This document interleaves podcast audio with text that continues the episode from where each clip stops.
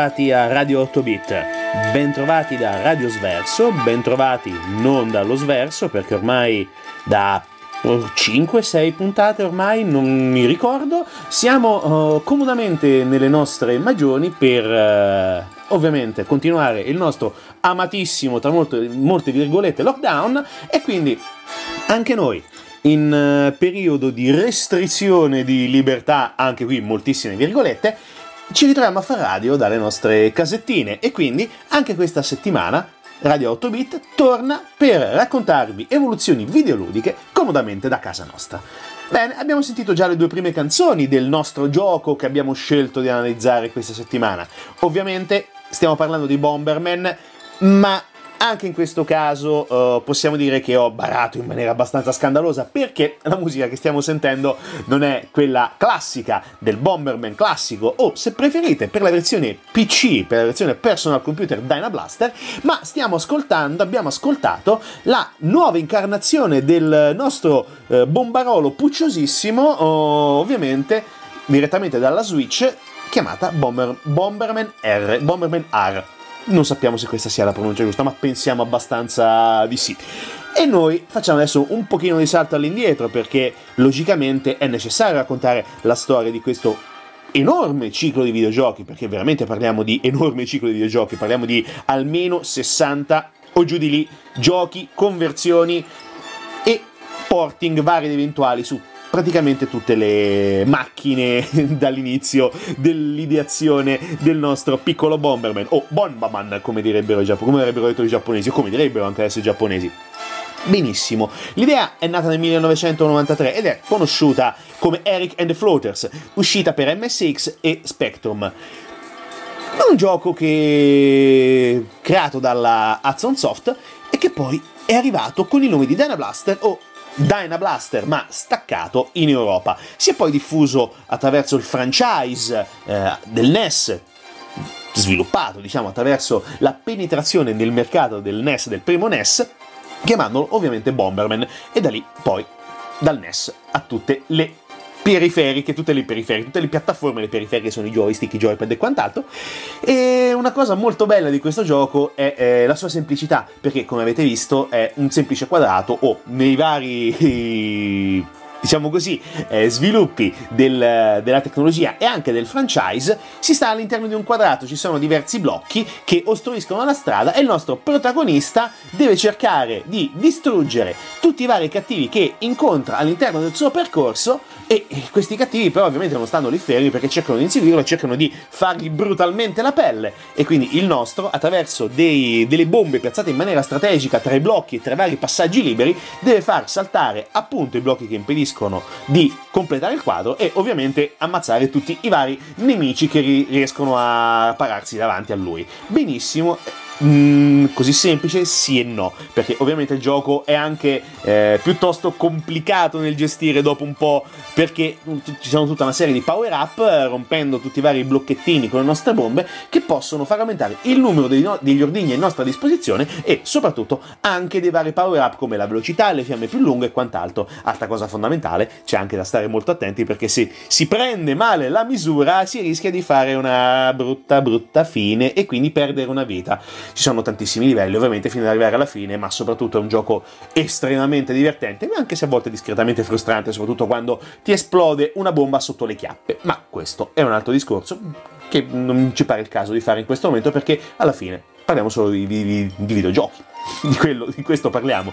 E adesso ancora un pochino di musica, sempre Bomberman, sempre da Bomberman R, sempre dalla Switch, sempre da casa Nintendo e ovviamente a tra poco su Radio 8 Bit.